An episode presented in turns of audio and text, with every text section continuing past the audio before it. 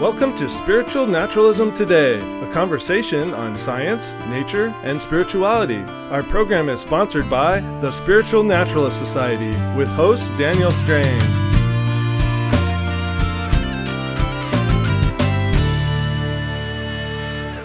Hello, and thank you for joining us today. My name is Daniel Strain, and I'm here with my co-hosts Jay Forrest and Lee Anderson. Hello, Jay. Hello, how you doing? Good. How are you doing? Good, thank you. Uh, hello, Lee. Hi.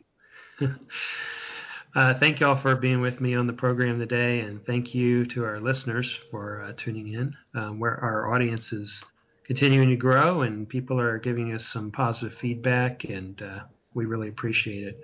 Today, we're going to be talking about non-attachment.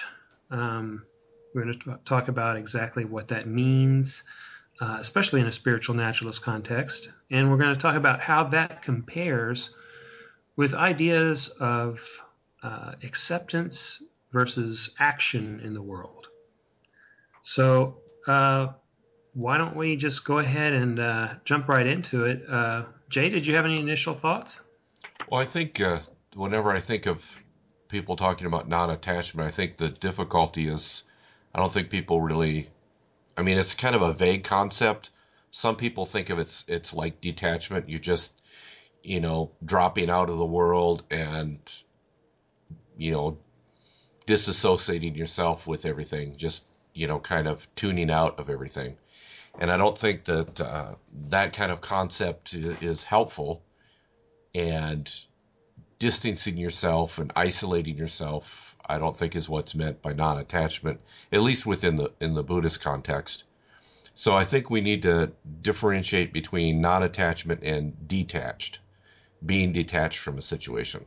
I think that might be a good thing to to to really yeah. distinguish.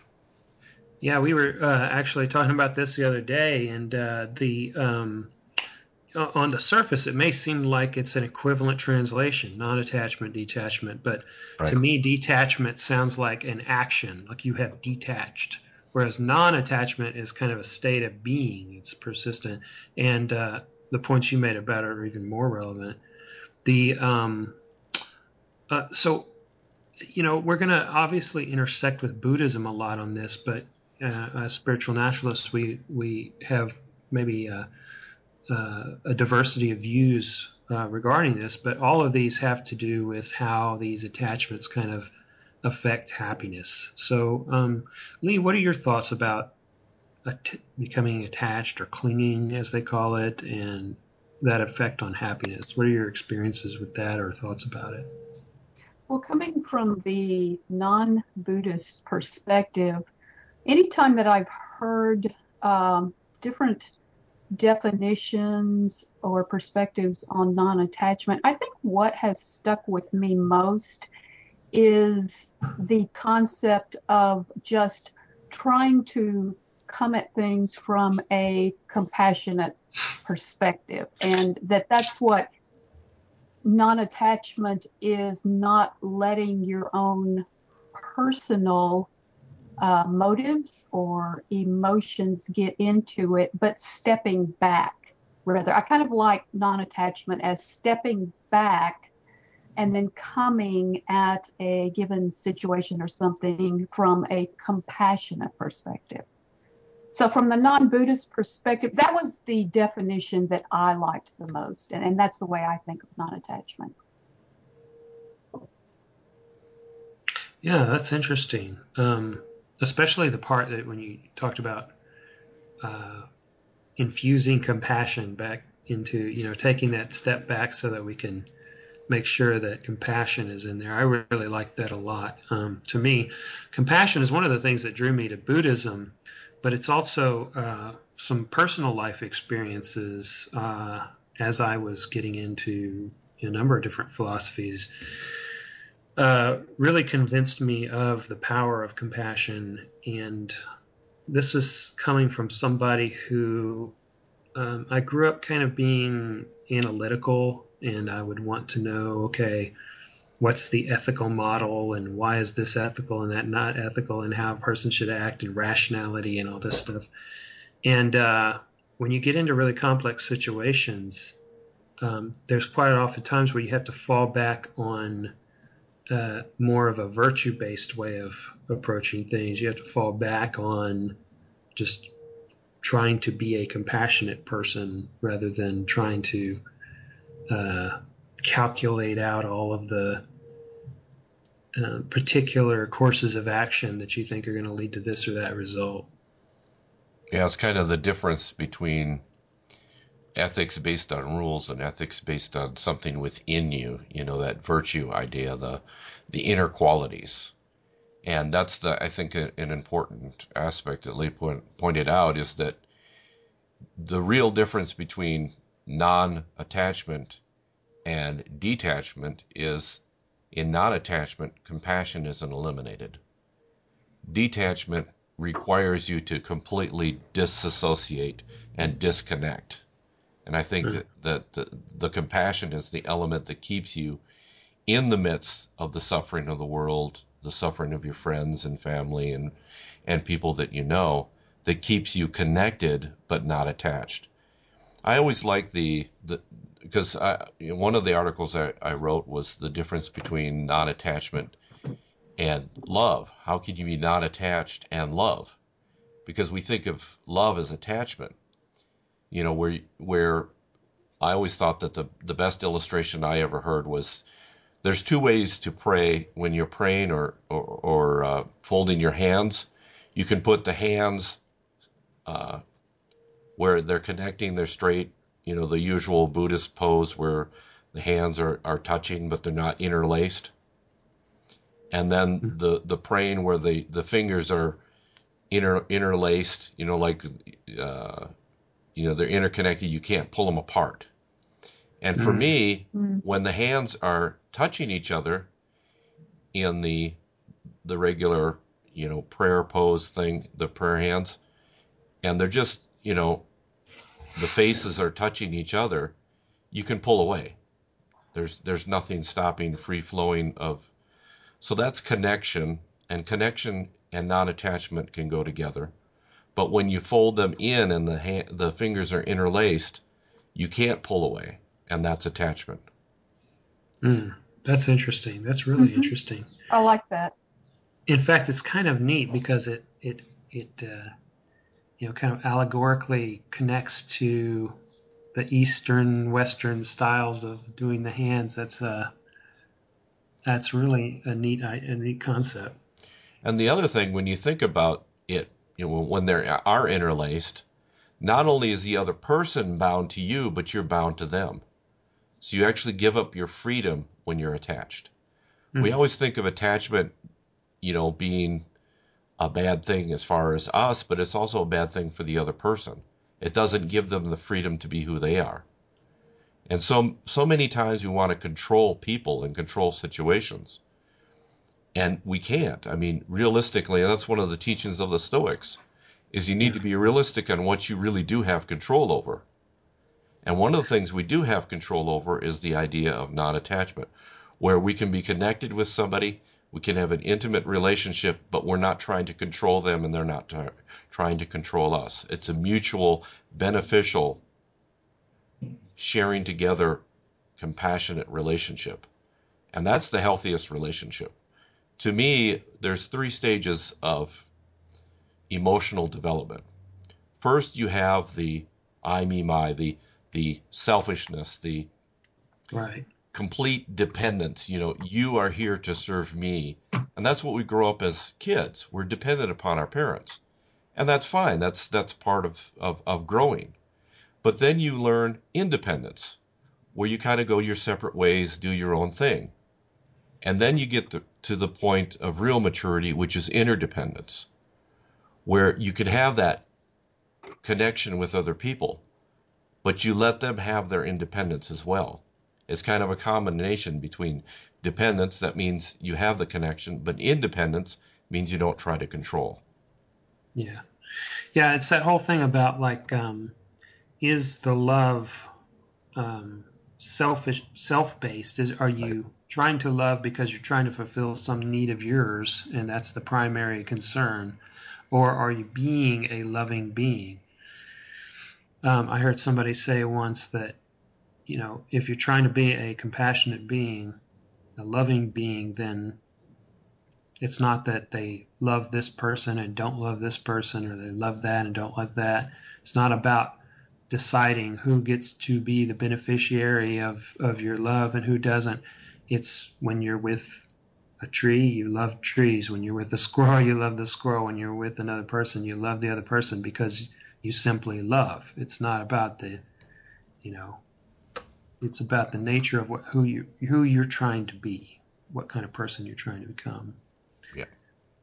Um, I really uh, one of the things I mentioned uh, uh, to Jay and Lee before our program is that I had done a uh, presentation at a uh, local Buddhist temple that my wife and I go to this past week on uh, impermanence, and uh, there's a kind of a lot of overlap here between the concepts of impermanence and non-attachment because accepting impermanence is part of that. But whenever you start to accept things, like Jay said, the accepting the uh, what you can control and what you can't, and we start talking about acceptance and people get confused by that too because oh yeah. um, they start to think that uh, acceptance means letting things happen without acting or, or letting somebody walk all over you or not not doing what you need to do to you know according to uh, virtue and duty and what's right. Uh, not calling the police if they need to be called not taking action. And acceptance in these kind of ways is referring to inner peace. And so it's possible for a person to do everything they need to do, uh, but their motivation is not what most of the world usually thinks of as motivation. They think, oh, well, if there's some injustice, we got to get angry. And know, we get angry, that'll be our fuel for action. Or we got to get mad, or we got to you know, whatever. But these are just different forms of greed and attachment. And so if you take all that away, though, and you say, oh, well, I'm going to learn how to, you know, have this inner peace, this acceptance, what then becomes the basis for action? And that goes back to what you said, Lee. Um, you've got to replace hate, anger, reactionary uh, things like that, and greed you to replace it with something to be the motivation for action and that's where compassion becomes so important because that then is the motivation. Um, i think that, currently we're the state that we're all in is such that we have all kinds of technology and things coming at us immediately and I heard this past week something that made me stop and think people don't know how to be bored anymore. And a lot of things in the past, a lot of creative things, you know, writers, artists, and things came out of boredom. But these days, we tend to react immediately because if we have one second that we're waiting in a line at the grocery store and nothing's happening, we pull out our phone and we start reading on it or we start using social media and things like that. Mm-hmm. And uh, to me, the concept of non attachment with action is again that whole stepping back and stop before you take action and get into the right mode. So, like you said, people react, you know, immediately with anger or, you know, they're uh, upset about things and they go in and take actions that don't come from that perspective of compassion. And it all comes from the fact that we think we need need to react immediately and I don't believe we do. Mm. Yeah, I think the the reacting is one of the difficulties. Instead of acting, many times we react. And when exactly. we do and when we do that, unfortunately, what happens in reaction is things come out that we didn't mean. We didn't mean to say that. We didn't mean to do that. We didn't really think out the consequences of saying or doing that. And then, you know, we have to learn to say, okay, and that's why I like the idea of wisdom and compassion. sometimes we just want to go and help, and sometimes we make it actually worse because we haven't thought about the wisdom of helping, and we end up empowering a situation that we should not empower. But the the thing that you brought up, which I, I think is really a symptom of our time, is this attachment to constant stimulation through social media and texting and, and the internet and everything like that. You're podcasts right. And... yeah. Except for really good podcasts. Um, yeah. but it is a difficulty because you don't have any time to think. It's mm-hmm. always input, input, input, input. When when is the time that you contemplate? When is the time that you reflect? on on the things in your life? When is the time do you just get a just just get a go outside, you know, sit under a tree, go for a walk by a stream, and just think about how your life is going, the choices that you're making. You know, this is where the wisdom comes from. It comes from science or, or si- silence and solitude, and we don't and, have you know, that anymore. Uh, sometimes just uh, not even thinking, just sitting and being and trying to become trying to get outside of the the thought trap of just everything being words and logical arguments and conditions and and trying to just listen, see, experience be. in a very raw form. Just be there, you know, instead of mm-hmm. always having to produce. We're in a production oriented society where we either doing one or two things. We're either consuming or we're producing for someone else's consumption. Yeah. And that keeps our mind constantly in a whirl. And it comes back to that old metaphor. The best way to clear up water is to let it settle, to let it rest, to let it just be without stirring it. And that's the same with the mind. You know, a lot of mm-hmm. people want to sit down, they want to meditate, they want inner peace, and they want it now. That's not yeah. how it works. You know, and it, it takes patience and it, it takes um, uh, diligence too to see results of meditation over time. Yeah. Um, but uh, you know, a lot of people have a, a, real problem. This this this thing about media has created uh, a lot of extreme mental habits that people get, and they get to where they can't sit alone with themselves. And uh, I remember seeing some kind of, I don't really have the reference for it offhand, but uh, something where people would begin to give themselves shocks rather than sit there quietly. Oh, yeah. Some kind of experiment. Yeah, it was an experiment. Know? Yeah, it was an experiment.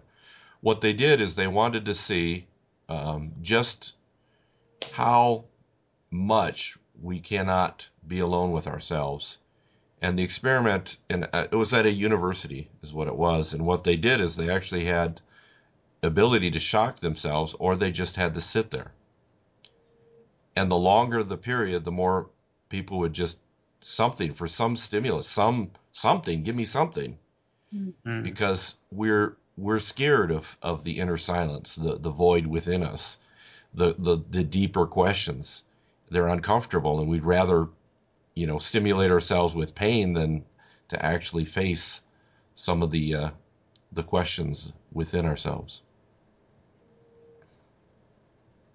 So Lee, you you uh, live uh, out in a very uh, beautiful area, and you've talked about that before, uh, being out there, being in nature, and uh, walking around your property and everything, and I imagine that gives you a lot of ample opportunity to to just be.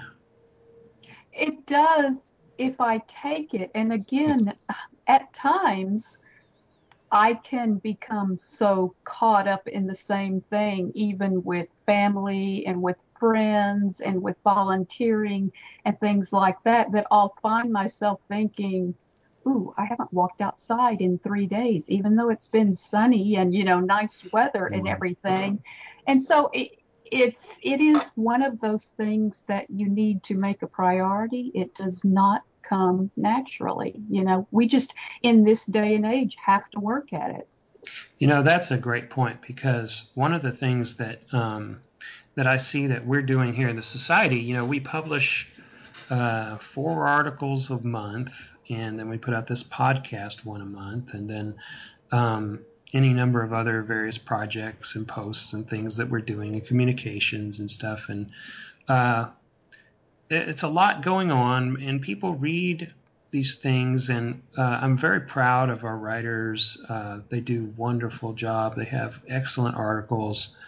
Um, I think they've been very helpful to people, but I wonder sometimes, you know, how what percentage of people, and I imagine it's a large chunk, are interested in spiritual naturalism. They're interested in these practices, and they they're in their busy life, and they're doing their stuff, and they're going through their media, and they're checking their Facebook, and they see the article, and they think, oh, that article looks really neat. It's about spirituality or this spiritual practice, and they get it, and they read it, and then they kind of go on and do other things. They read something else, and they end up reading a lot of things, but at some point where the rubber meets the road, if you're going to benefit from this stuff it's got to affect some part of your schedule. You know, you you've got to, like you said, make the time. There's got to be a thing where you put on your calendar on your schedule three o'clock.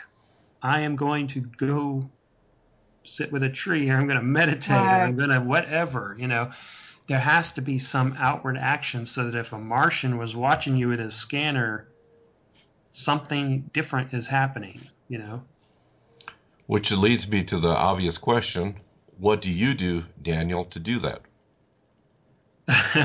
yeah, that's a that's a good question. So I um, I know how busy you are. You've got business, you've got yes. the society, you've got friendships and everything else going. How how do you make the time to do that? Because honestly, I mean, you know, you know, I write for the society and I'm on the podcast and stuff, mm-hmm. but it's still a struggle for me, and and I've limited a lot of what I do, uh, just so that I do have time for that.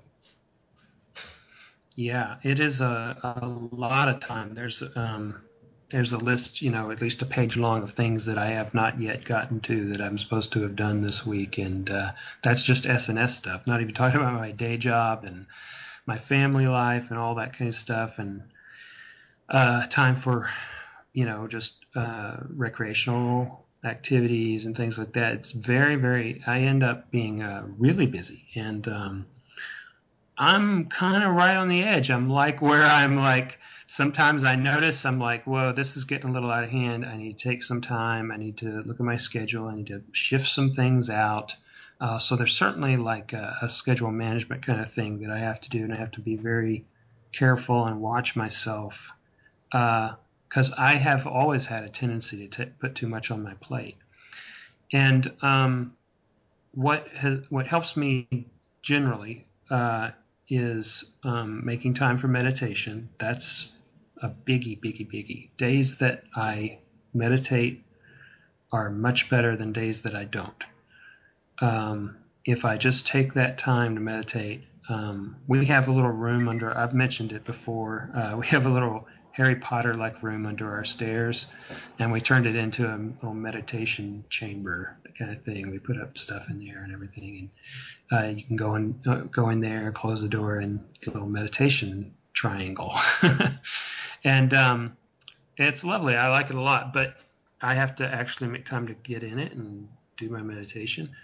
Uh, the other day, I I was kind of at one of those points where I was like, uh, yeah, the gap has gotten too small here. So I just, fortunately, it was a real pretty day outside. It was good weather, and I, I went out and I took my shoes off so I could feel the grass, and left my phone inside, and uh, just went and sat and took some time, and um, also taking time for reading. One of the things that's hard for me is that. Uh, all of the work we do with the Spiritual Naturalist Society is about spiritual practice, but I have to constantly remind myself that that stuff I'm doing for the society is not my practice time. You know, I have to make a separate time for that. It's it's more like logistical, organizational type stuff. You know, so. Right, Lee. How about yourself? Well, you know, as we've been having this conversation and specifically talking about non-attachment with action, I've been thinking about, you know, my my practice is that I do get up in the morning and almost without fail, I start my day, you know, with meditation.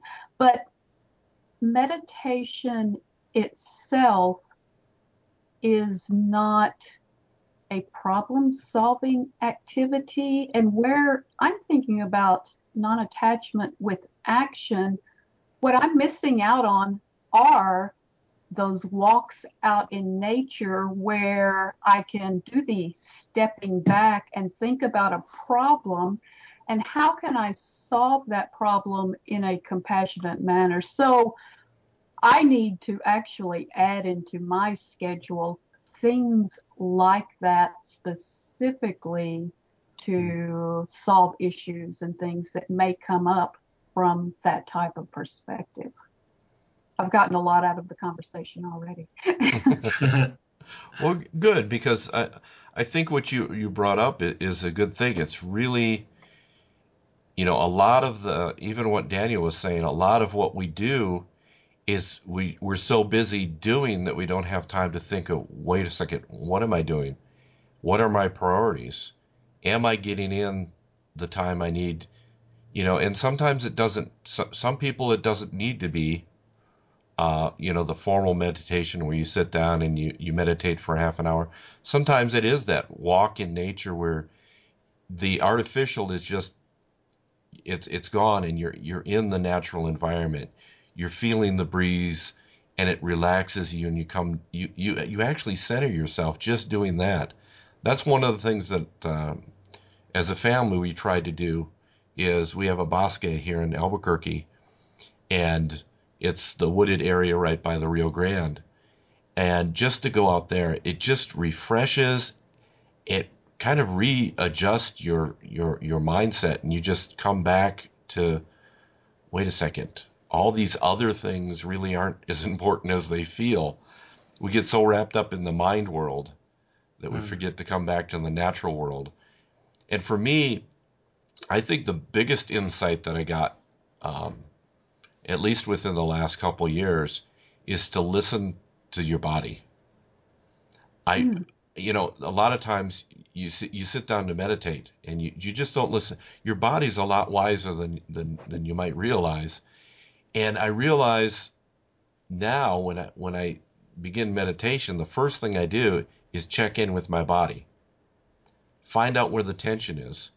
And sometimes that tension will actually key you into what's bothering you. It's it's to me it's an amazing thing the the the ability of the body to communicate to you if you're able to listen to it. It's it's hard at first because mm. some of us are so tense, we're so tight that we don't even realize we are.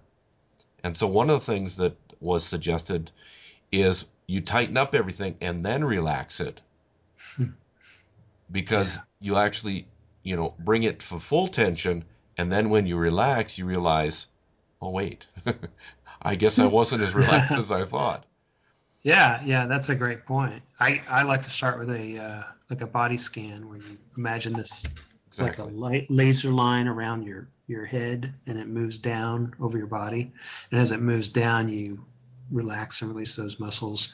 Um, and what I find is that this the muscles between my eyebrows, I don't even realize that I've been doing this, you know, scrunching it like, you know, and my eyebrows are tight together and there's a little, and then I release my brow and I realize that's what's there's that tells me I've got a lot of tension there. You know, listening to your body, you can also listen to your mind. I, I was mentioned before before we when we were talking about meditation. Um, there's a lot of different Buddhist words for these different kinds of meditation, but um, I like to think of it in you know kind of three general categories. You've got meditation, contemplation, and introspection. And so, like with meditation uh, or mindfulness meditation on the breath, that's a diff that's these are three different techniques and but they all kind of like interplay with each other like strengthen one another. Like um, with mindfulness meditation you you are focusing on either the breath or some other kind of constant thing, and as your attention inevitably wanders off from it as you think of things, you bring the attention back and you keep bringing it back, bringing it back, bringing it back. And that trains you to be able to turn your attention where you want it to be, when you want it to be, uh, with more and more control and still the rest of the mind. And um, that's really helpful for when you were talking to Lee earlier about uh, stepping back taking a moment, not getting caught up in something and reacting right away.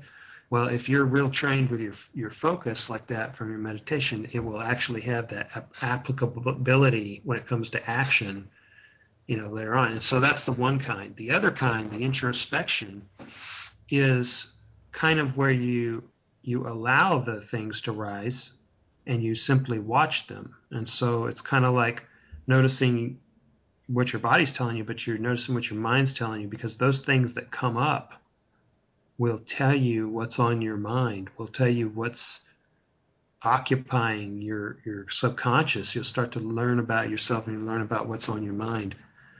And then the third one, the the contemplation, is a more directed thing, but instead of instead of letting loose, but it instead of directing on just a thing like the breath, it's directing on a specific problem or puzzle and you're methodically working through that like a logical argument trying to figure out something but all of those different varieties of meditation they all you know help one another help you get better at the other kind but then more importantly they all help with real life applicable things out in the world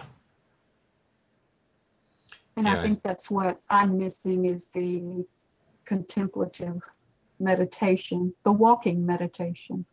Hmm. Yeah. I was, yeah. I was going to say the. I always like to think of the difference between direct vision and peripheral vision when we think of meditation. There's the direct vision where you actually direct your attention to like the breath, the body, things like that. And then there's the peripheral meditation where you just kind of you just like I remember the story. I, I forget which. Uh, um, it was a Vipassana teacher who said, "It's like you sit in a room, you sit in the chair, and you just observe and see who comes into the room. Hmm. just observe, see who's who's visiting you. You know, what are the thoughts that are coming in, the the emotions that you're feeling." Even the noises and, and just be it's an open awareness is is what it, mm. what it's called an open awareness and just be the observer and you can find out fascinating things about yourself and about your mind by just becoming an observer now of course you have to have some level of concentration to get to the point where you can do that without being carried away because mm. it's very easy you, you're sitting in the room watching things come in and out, and in comes the oh, you need to make sure you pick up this at the store, and then all of a sudden, pretty oh, soon you're swept away with it. Yep. Yeah. So that's what makes it hard is getting to the point where you can just be the observer and not engage the thought. Let the thought come, let the thought go. It's kind of like a bird flying over your head. You can't control it, but just observe it. But don't let it build a nest in your hair. You know, that's that's that's the the balance of those things is to observe it, to let it be, let it come, and you'll see thoughts arise. They last for a little while and then they dissipate. They they go away, and that's how the the mind works. It just it's a complete ingress, digress of thoughts just flowing in and out. And to become the observer of that is, is fascinating. It's almost like watching the ocean and the tides come in and out. It's it's an amazing experience and an insightful one because you'll begin to see a recurring thought and you'll be like, hmm, I guess I was more troubled about this than I thought because it keeps coming back. Because it has a, an attraction to something that you're holding on to. And that's when we get into the, the non attachment. The thing is, people, when they talk about non attachment, they say, well, that's, you know, a wonderful theory how do you do it? Well, let go. Well, that's again, that's a nice theory. The mm problem with being able to let go of your attachments is first to see the attachments. Because honestly, we're attached to many things.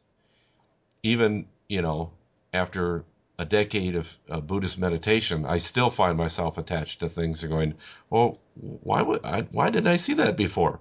So I think the first step in non-attachment, the very, very, very first step is getting a perspective, getting the sight to see the attachment. Then the second thing is to find out what, why is it attached? What is it that you're trying to hold on to? You know, it's kind of like gripping something you know, it's hard to be non attached when you're grabbing onto something so tightly. And just releasing that item in your hand is like non attachment. It's a very difficult thing because it's a, a, a, mental process and not a physical one. And many times we don't see that it's not just one thing we're attached to. There might be multiple strands that were attached to that particular thing or that particular outcome or something that we want to take place in the world that we just you know, in our lives that just we we won't won't let go because we have to control it. So the idea of non-attachment and control go together because you can't be non-attached in that which you're trying to control. Yeah. And and when you're doing the this kind of meditations where you're watching your thoughts, what you're doing is you're practicing uh, viewing yourself. You're practicing uh, being aware so that those thoughts you're not associating them anymore and that gap between your the thoughts you're having and the impulses you're having in you start to become more and more apparent to you over time. Right. So that the urge doesn't necessarily even things as innocuous as like learning how to sit without itching or readjusting every few minutes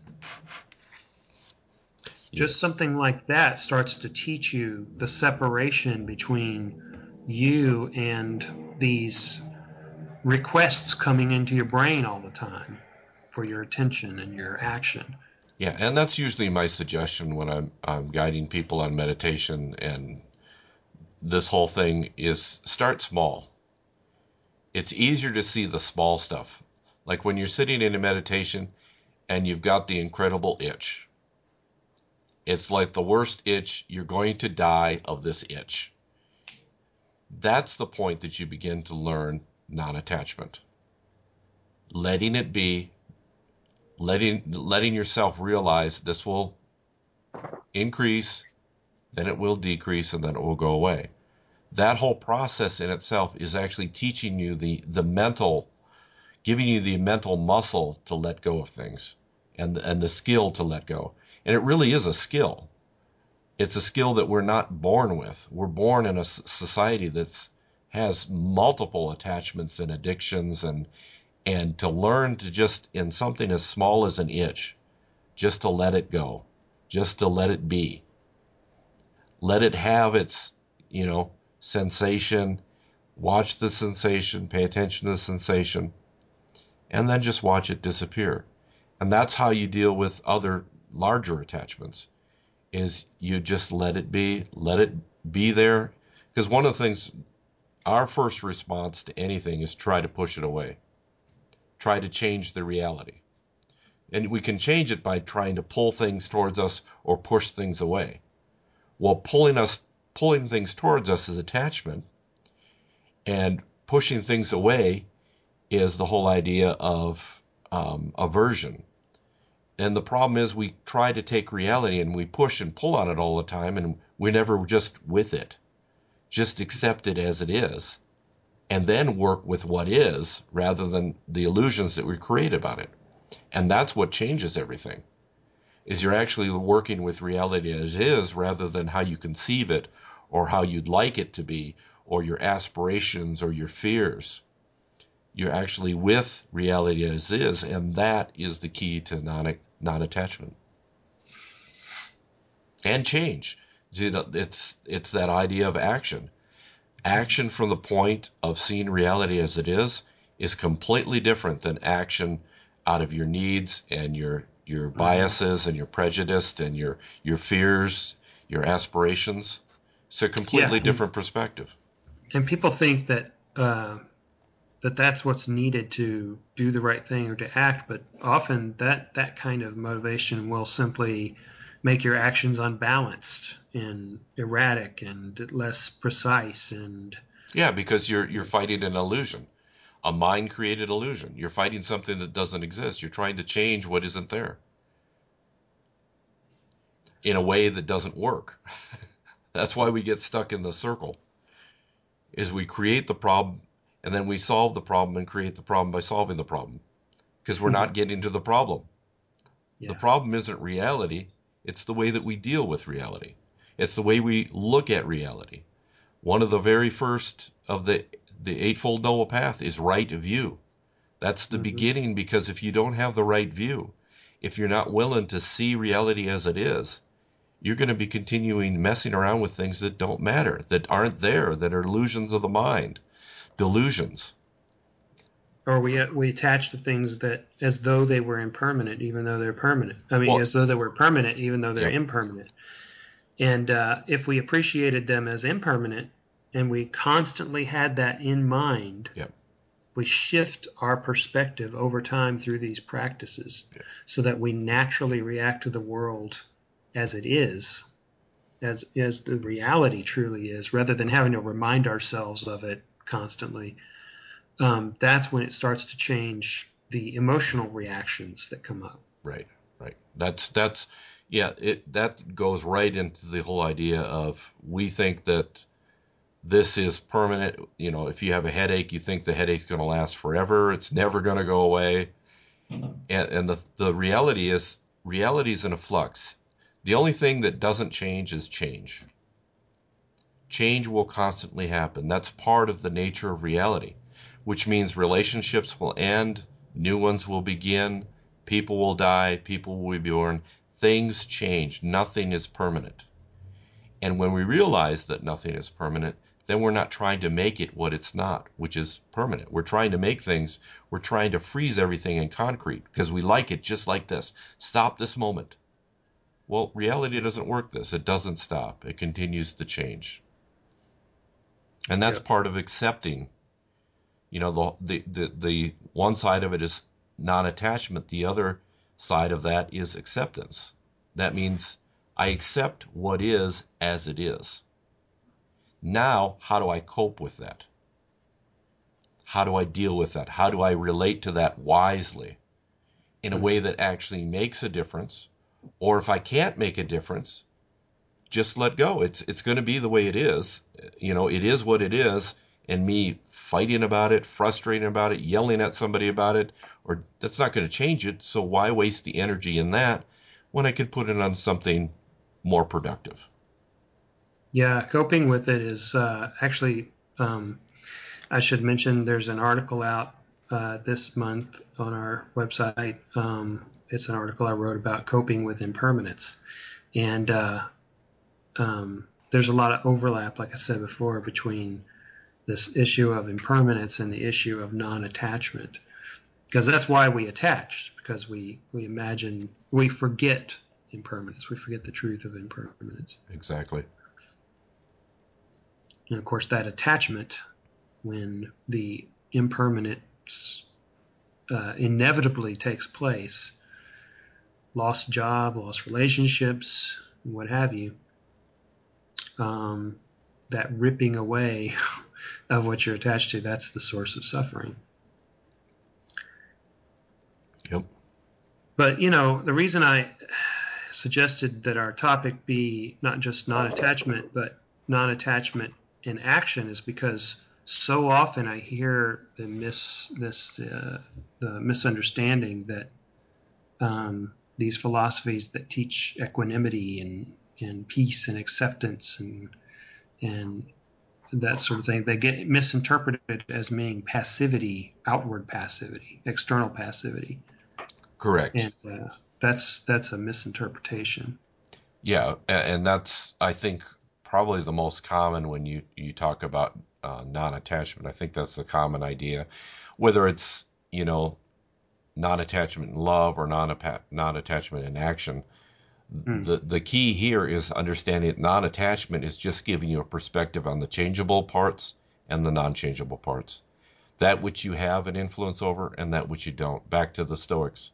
That's really what it is. It's it's you're getting a wise mind of the situation. That's what non-attachment gives you. Now you can change something with wisdom or accept it because in wisdom you know that it's not changeable. So it's not that it's contrary to action. In fact, it should be the basis of action. And back to what Lee said earlier, it's not just non attachment, it's not just acceptance, it's also compassion, giving you the motivation, giving you the the fire for it not I mean it, a fire has two parts. It has light and heat. Non-attachment will give you the light. Compassion will give you the heat. Yeah. Um, Lee, I'm sure you meant before when you were talking about compassion, I'm, I'm sure you meant to include self compassion in that, didn't you? Uh, yes, most definitely. Yeah, I think that's important. I like to phrase it like um, uh, I, I love the phrase compassion for all beings, not compassion for others, because in Buddhism there are no others. There's the separation between self and others is is delusional. Um, but compassion for all beings, and well, I'm a being, so having compassion for yourself, I think, is uh, is a good you know core to that. That's usually easier for people to start with, and then they try to radiate it outwards. Um, well, I think we're also harder on ourselves than anyone else is anyway, so that is a good place to start. Yeah, you know what I find interesting are examples of that where um, someone will be leading kind of a self-destructive life, and then they they have a child, and then they start shaping up because they're trying to make a life for the child, and it's like it was easier for them to love this other being than it was for them to love themselves. Um, and that's often even harder for people to, you know, like you said. That actually would be a good topic for a whole podcast is self compassion. Uh, yeah. Because it's it's well, a it's a big topic. Yeah, absolutely. Um, yeah, I agree we'll add it to our. Uh, we have a running list of uh, topic ideas that we work on and try to keep for for everybody. So, um, guys, it looks like we're getting pretty close to our end time. Uh, any other closing thoughts? Lee, I think we've covered everything. Um, I really enjoyed uh, listening to Jay's conversation on. Um, how he what he teaches others uh, as far as non-attachment means. Mm. Yeah, it's one of those topics that's just it's it's such an important teaching, but it really doesn't have much depth if you don't actually have a practical world real world real world application. When you can see, oh, I see how this works in this situation oh, I, mm-hmm. then it becomes well, actually, it's kind of an important con- it's an important con- hmm. concept and an important practice to do, and it's an ongoing practice because unless you're a completely enlightened being, if such a being exists, you're going to have attachments. That's part of being human. It's part of being in in the real world. The key is to to work with those attachments that are hurting you the most the ones mm. that hmm. are causing the most damage to you or to your friends and family, those are the ones to work on the most. And to to get free of those. There's other attachments, you know, to chocolate or whatever that's, you know, mm-hmm. usually isn't, you know, a world shaking, you know, uh, life destroying thing. So work on the attachments that are doing the most damage in your life.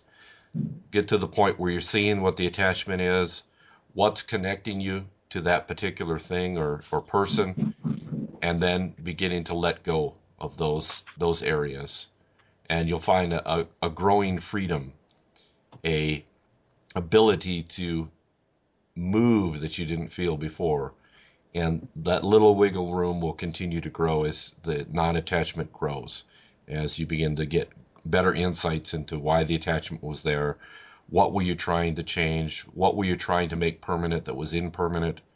You know, what were you not letting mm-hmm. go? And and that's how you grow in into the whole field of non-attachment. Because I don't, it's not a, it's not something you sit down, meditate, and you got it.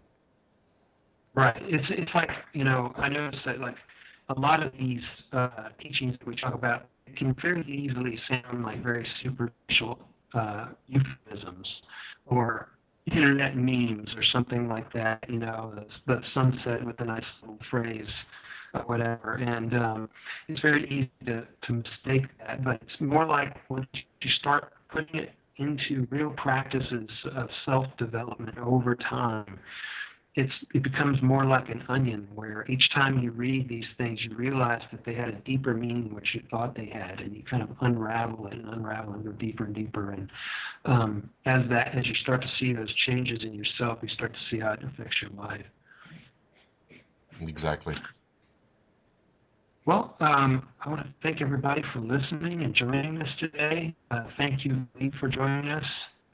Thank you. Thank you, Jay. All right, appreciate it. And uh, I'm going to put my hands together in uh, appreciative uh, palm to palm and say uh, thank you and namaste. And uh, uh, please join us next month for our next issue. And feel free to take a look at our past issues on our website. And we'll see everybody next time. This program was sponsored by the Spiritual Naturalist Society. Learn more and become a member at spiritualnaturalistsociety.org. Our music was composed by John Clemisrude. Jay Forrest is our technical director. Please share our program and join us next time on Spiritual Naturalism Today.